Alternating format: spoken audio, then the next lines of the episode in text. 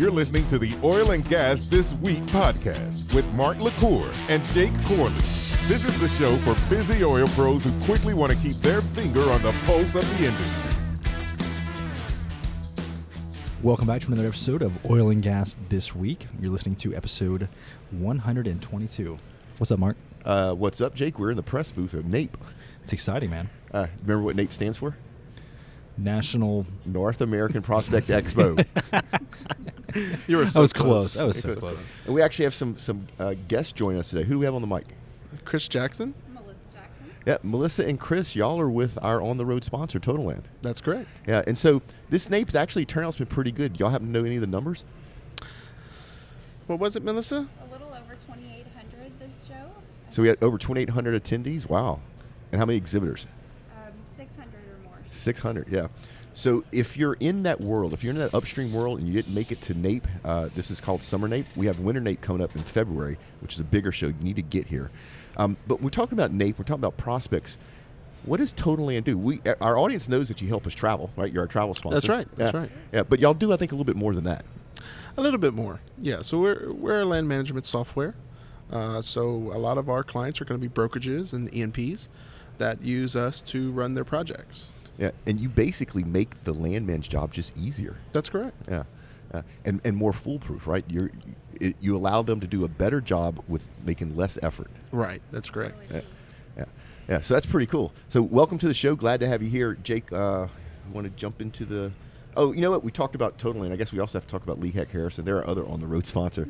Uh, Lee, Lee Hecht Harrison helps over three quarters of the Fortune 500 oil and gas companies uh, deal with workforce transformation. So both uh, Total Land and Lee Hecht and Harrison, we love them both. There'll be links in the show notes. If you have a need for what they do, please, please, please reach out. You ready to jump to the news stories, Jake? Let's do it. Let's do it. Okay. All right. Uh, first two stories are about Saudi Arabia. A lot of Saudi Arabian news uh, this week. Uh, higher oil prices slash Saudi deficit. The Saudi finance minister has announced an annual decline in the budget deficit for the first half of the year thanks to higher oil prices in that period. Um, so at $19.39 billion, the first half deficit was 51% lower than what the government had projected. Um, total budget revenues in the period rose by 29% on an annual basis, while expenditures fell by 2%. Mark, what are your thoughts? Yeah, it, that's a big freaking number, isn't it? It's a huge number. Um, so that, but it's nice to see them actually shrinking that deficit. So regardless of what you think about um, them going public, Saudi Aramco is, is a huge oil and gas company, and anytime you're able to to reduce the deficit in any company, especially an oil and gas company where it's capital intensive, it's good for the company. The other thing I thought was cool, Jake, is revenues rose 28 percent. Um, that is a good jump in revenue. So from a financial point of view, they look very healthy. Now, of course, they're heading to IPO, and anytime you head into an IPO, you want your finances to look healthy because Mhm. you increase the valuation of the company. So, good stuff is where they're going with it. It's um, if, if people that listen don't realize this, this will be the world's largest IPO in history when they go public. So we're keep an eye on this. It's um, And that's actually what the next story is, and so that's they're they're looking at they're looking at uh, putting on the New York Stock Exchange, but they're also looking at London. And I think they were also they hadn't ruled out putting it on the I think it was like the was it Chinese? It's one of the Asian markets. Yeah, I can't remember which one. Yeah, so that's definitely interesting. Yeah, that will be definitely the, the world's largest IPO. I think they're they're valued at what like 935 billion or something right now. It's they, they say it may actually be a trillion dollar IPO. Yeah. It's so it's. I know it's- the only thing they're worried about is obviously whenever you're you're you know going for IPO, you have to disclose a very very large amount of financial documents, and they're they're kind of worried that you know maybe they're maybe the reserves aren't quite as large as what they've been saying, Well- or maybe they're larger. Well, know. well, there's a bunch of stuff going on there. so you have to disclose a lot of uh, strong financial data, and that strong financial data uh, basically gives you an audit trail. How does the money come into the company? Where does it go, and where does it go out? And the thing that uh, uh, Saudi Arabia doesn't want people to know is where does it go out because they fund a lot of politically motivated stuff not only in their own country but around the world. So it's going to be interesting to see how they're going to be able to continue to do that and keep it undercover once they go public. All right, up next, oil and gas producers grapple over returns versus growth. Uh, there's a debate raging in the oil and gas industry uh, during this age of you know the lower for longer commodity prices. Um, so, should companies pursue growth or returns? Yeah, so uh, you know, you know me. I'm going to say that this is the time where there's a ton of opportunity for oil and gas companies, especially upstream companies. A ton of opportunity to reduce cost, um, to pick up acreage. Right, we got totally in here. Um, to actually get people out in the field and start scouting that acreage. Um, there's this whole big potential of, of the uh, wells that have been drilled but uh, haven't been complete yet. They're ready to come online the moment the price hits the right number. So, um, you know, I'm all about growth. I think a lot of companies, a lot of big companies out there are also out there looking at growth. Unfortunately, a lot of the smaller companies, a lot of the independents uh, in the in North America and in the U.S., um, they just can't raise capital right now. They, there's just there's just not a, a, a, and so they're struggling. They're keeping production up, trying to keep the um, interest paid on the notes that they have, but they can't make that next jump. So in that, that vicious cycle. But yeah, if you know if, if you're looking at some of the bigger operators out there lately, you've seen them actually starting to spend cash again, especially on land. Mm-hmm. Up next, Nabors acquiring Tesco for two hundred and fifteen million dollars. Nabors Industry said Monday it will buy Houston-based Tesco Corp for more than $215 million in a bid to enhance its strengths in drilling and well construction. Yeah. So what's going on with that is the typical merger and acquisition when uh, companies have been devalued. So um, you've seen a whole bunch of that in this industry. You see a whole bunch more of it. Um, now this is an all-stock deal, um, and what that tells me is that this is, even though it's an acquisition, it's it's a friendly acquisition. Um, and these both of these oilfield service companies are headquartered right here in Houston. So the the kind of cool thing is their cultures are very similar. Anytime you have an acquisition, the first thing that you need to worry about, especially if you're a shareholder, is are the cultures going to mesh?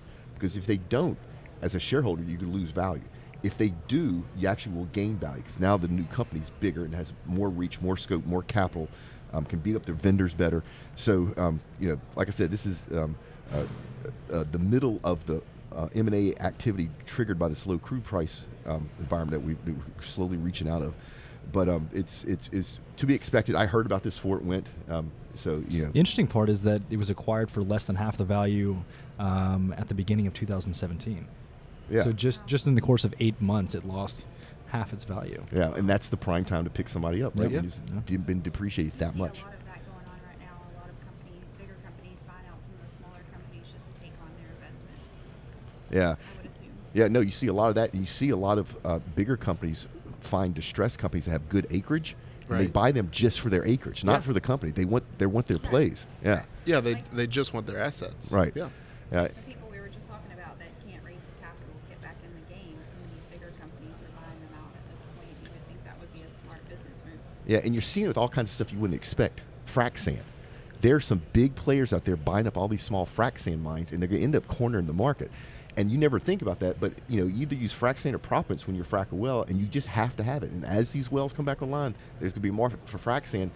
Um, I, before the market crashed in 2011, um, I had a group of young investors actually saw the need to be able to get crude from um, North Dakota back to the Gulf Coast. Yeah. And they literally, all they did is they got investor money and they built a railroad ring, like a circle. But the circle was a size so when you had a train full of crude on it, it never had to stop. It go on the circle, and they had automated offloading. That's all they did, and they, they invested twenty eight, I think twenty eight million dollars. They sold it for four hundred million dollars. Wow. Because they saw it coming, right? Yeah. Yeah. So the people that see that sort of stuff coming are geniuses. Yeah. Exactly. So Brazil is planning for 17 billion dollars in new investments by the end of 2017. That's a lot of money in a short period of time. Yeah. You'll, you'll follow Portuguese? no, you don't speak Portuguese? No, not at all. Um, uh, so Petrobras is, uh, and the reason I brought up the Portuguese joke is Petrobras is Brazil's state-owned national oil company, right? Uh, Brazil is one of the few countries out there that speak Portuguese. Um, Petrobras, Petrobras really stumbled. They had a huge problem with corruption, uh, which bled over into the Brazilian government. Uh, the Brazilian people are suffering. Um, inflation's through the roof. Um, unemployment is extremely high. Um, it, it's it's and they haven't made that corner yet. So for um, Petrobras, for the state-owned oil company to say that it's going to invest 17 billion, and then also um, liquidate about eight billion dollars in assets, that's kind of telling you that they're having a cash crunch, right? And so they're raising cash.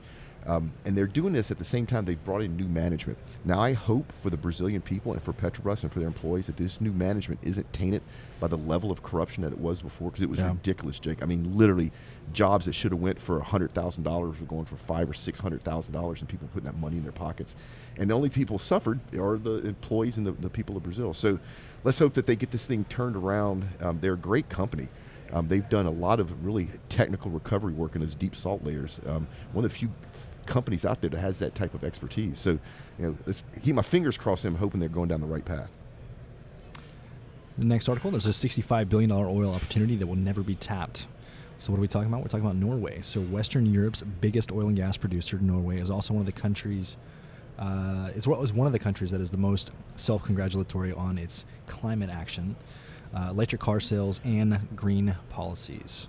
Yeah, the Norwegians are funny. I've, I've spent a lot of time up there.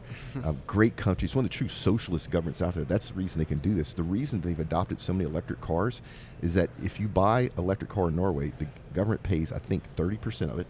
You get free charging for life. Wow. You get free toll for life. So th- with those type of incentives, of course you're going to buy an electric Sure. car. I mean, I'd buy one in a heartbeat.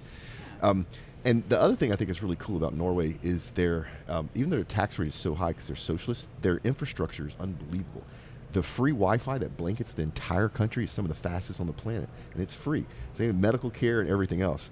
Um, the, the one thing I do think I never could get quite used to in Norway is they have this thing for pickled fish. yeah, and it's That exactly not what it sound good. sounds like. Yeah. And they kept telling me I was trying the wrong one, and, try, and I must have tried every pickled fish that was there, and just never really could get the hang of it. But you know, the um, the opportunity they're talking about in this, Jake, is um, is um, the amount of resources under uh, one of the islands that are out there. They found between uh, 1.3 and over 3 billion barrel or BOE, worth about 65, 70 billion dollars in, in today's oil prices. Wow. So that's a lot of money, and that's very easily recoverable oil. Now, what's going on in Norway that is there's a bit of fighting between the two political uh, factions out there. One of which wants to actually tap into this and make some money. Uh, one of which says no, it's not good for the planet. So it's interesting to see. I always think it's interesting when there's not money involved, which way people lean politically. But the moment there's money involved, they tend to go lean the way where it puts money in their pockets. Right. So let's see where this thing goes. Typical politics. Uh, last article. Uh, it's titled "Dear Millennials, Big Oil is Not Your Enemy." Um, so I'm really curious on your take. Uh, this was posted on Oil and Gas Publication. So um, I'm not a- the millennial. What's your take? You're the millennial. I definitely do not think oil. I don't. I don't think that big oil. I mean, I guess it also kind of depends on geographically. Like obviously, being from Houston and, and, and spending a lot of time all across Texas, oil and gas is not the devil here. But you go spend a little bit of time in, say, even Austin, right in the middle of, uh, right in the middle of Texas. You, you, there's so much misinformation. There's so much. I had a guy tell me. I think we talked about on the air a couple couple episodes ago. I had a guy tell me that we have like five years left of resources in oil and gas. I was like, Oh. I was like, really? That's news to me. I didn't know that. Yeah, I think Uh, I've heard about two or three. Yeah, yeah. And then where are we going to be after that? It, it's completely absurd. Uh, but then you go to places like California, even though there's 360,000 oil and gas jobs there, big oil is kind of the devil. And so, and I mean, especially for the for the younger generation. So, Yeah, and there's so much misinformation out there. It's um, you know, I'm the director of public relations for the Houston chapter of the API, the American Petroleum Institute, and so I get this question all the time, and and I can't say what's on my head. Right, it's in my head. It's like you stupid idiot. Do you have any idea where your cell phone came from that you're using to complain about the oil and gas industry? Um, Right. But what it is is is as an industry as a whole, for the last 50 years, we have not done a good job of telling the truth in the public eye. And when somebody says something wrong, such as that we don't like the environment, nobody in our industry stops and goes, "Oh no, no, this is the most environmentally responsible industry you've ever seen in your entire life. Come here, let me show you." Feed into it. Yeah, and so that's what we're doing, Jake. We're telling the true stories. What's the transparency problem? Yeah. Well, transparency, lack of knowledge. Most Yeah. people have no idea that almost everything that you need in a modern life comes from petrochemicals, comes from hydrocarbons. That's exactly right. Adhesives, plastics, paints, all that stuff. Um, I throw this number out there all the time because it's so important. But 85% of what's in a hospital emergency room in the U.S. comes from the oil and gas industry. Which emergency room do you want to go to? The one that has all the stuff it needs to save your life, and one that's missing 85% of it. You know, and so you know. Th- the millennial generation out there and the generation behind them, which we learned today was called Generation Z. I don't know if they- Oh, don't- Generation Z. Yeah, I don't know if they could do with the next generation. Start back at A. I guess so. Um, but the problem double is, A, Well, they- they did start, like start an- being like batteries. Well, they- That was Generation They X. do like an Excel document. They'll start at AA, AB, AC. but the, the problem out there is that their hearts are in the right place, these younger generations. But as an industry, we have not done a good enough job of educating the public. And, and that's starting to change, slowly but surely. Um, the Oil and Gas Global Network's doing a real good job with all the, the podcast we have now and the future podcast. So, good article. No, of course, oil and gas, big oil is not your enemy. Big oil is what allows modern civilization to run. And it also is what pulls nations out of poverty, right? Without cheap, abundable, reliable energy, you can't pull a nation out of poverty. So, good try. Well, That- I think it's their responsibility to take the time to learn about it as well. You've been misled or what have you. Get out Yeah. there. Yeah, good point. Yeah, that's another good point too. It's um, you always need to check your sources of information, especially in today's world. Anytime that you pick up a fact that, that allows you to think one way or the other, check the source, see where it came from, make sure it's Yep. not biased in some way, because most of it now is, unfortunately. Yeah. I found out um, recently that Google has a biased opinion. So if it sees you searching one specific thing, let's say you search for it later and you want to see both sides, well, it's going to return the search results that most fit what it's seen you look at in the past. So you may not be getting all the information. So definitely look at your sources. So, Melissa, that's actually a good point. So, I intentionally did this. So, I believe that vaccinations are one of the most biggest medical breakthroughs in humankind. I don't believe vaccinations cause autism, and I have a biology background. I could I could talk you through the chemistry of this, but I intentionally started searching for articles both on Facebook, Google, and Apple News on does vaccines cause autism. So what happens? Facebook and Google start sending me more and more articles supporting that viewpoint, right? Because they're both trying to give you what they think you want. Now, here's the interesting thing: Apple News, for every one article it showed me that um, vaccines cause autism, it showed me an equal article that where it didn't. So Wow. Apple News was trying to be fair. Sure. So their algorithms are written differently than Google and Facebook. I appreciate that. Yeah. You know, um, as far as that goes, whenever a paper is written, it is it's given to a group of peers, and so their peers they read it and they review it and then they publish it. Well, that article that originally came out stating that autism was caused by vaccinations was not correctly vetted by the peers, and it was released, and it was his you Yeah, and one- research was not accurate. Yeah, and, and actually, it has to really be double blind, placebo, peer review, and repeatable, right? If- Right. Yeah, and if you can't go through all of that, it means nothing. One study means nothing. Right, Right. exactly I keep thinking about the studies out there about how Bigfoot's stealing people's wives, and then I always wonder Yeah. if you're such a mean husband that an eight foot tall hairy monster is able to steal your wife. That's probably the bigger story, not the fact that Bigfoot stole your wife. Anyway. Speaking of Bigfoot stealing your wife, Jake, we have a winner. I'm not sure how that ties in. uh, so uh, Dan Beisner, Little Prairie Oil and Gas, he's the owner. So congratulations, Dan. You've won this really awesome, cool uh, offshore bag. Melissa, Chris, would you like to win your own offshore bag? It's over there. It's that bag right there. Nice. Yeah. Easy to do. All you do is go to redwingshoes.com forward slash podcast. That's redwingshoes.com forward slash podcast. Put your information there, and we give one lucky winner a week away one of these really cool bags. See official site for rules and details. This week's rig count up 2%, Thank goodness. 1,018 total rigs. Yeah, I'm still not looking good on my 1300 projection I did back in January, but I'm sticking to it. Sticking to it. Sorry, Hey, it could always happen. um, you know, we're talking. We're here live at NAPE, and if you like to find out about NAPE and all the other shows that we go to, and that you might want to go to, go sign up for my monthly newsletter. We take all the oil and gas events going on, put them in one newsletter, stick in your inbox uh, once a month, and we do it for free. And then we also have First Friday Q and A coming up. That's where Jake and I ask. I mean, ask. We attempt to answer your questions that you ask. If you ask a question, we use it. You'll get a big shout out. Um, the goal, people remember, is not to stump me or Jake. That is not the goal. The goal is to ask questions that you really want to understand the answer. Nothing super technical about how to do your job. Yeah, nothing super type of But if we stump you, do we get a prize? no, because that leads to the wrong behavior. But I tell you how another way you can get a prize, though, Chris, is uh, leave us a review. Go in iTunes, leave us a review. Take three minutes, four minutes, whatever it takes. And what we're doing is we're taking all the reviews and we're putting them in a bucket. And then once a month, we're going to give away an Oil and Gas Global Network lapel pin, which are, are super rare. The only way you can get it is by leaving us a review. Awesome. Yeah, so that's go do that and leave us a review. We'll get you a, a lapel pin if we pull you. And then want to talk real quick. We have two other podcasts you don't know: Oil and Gas HS&E, Oil and Gas Industry Leaders. We actually have those two co-hosts sitting off the mic in the couch making faces at us, right? Yeah. And then Paige is definitely going to record a show here with Drillinginfo, I believe, right, Paige? Yeah, yeah. Um, and then, if you like the show, can you do us a favor? Can you share it? If you work for a big company like Chevron or Exxon, hit that button in Outlook that says all, right? And email everybody in the company the link to our podcast. And that link is actually Oil and Gas Global Network. Uh, I'm sorry, not Oil and Gas Global Network. It's uh, oilandgasthisweek.com. We have our own website. You can go there. You can sign up a zillion different ways. And if you'd like to showcase your company's product or service for free on our new magazine format style Oil and Gas Global Network website, reach out to me. I'll be happy to share those details. And Jake, you're typing away. Are we ready to get out of here? Let's do it. Let's get back to work. Yeah. Hey, so folks, do great work, pay it forward, and we will see you next time. Tune in next week for another informative and entertaining episode of Oil and Gas This Week podcast, a product of the Oil and Gas Global Network. Learn more at oilandgasthisweek.com.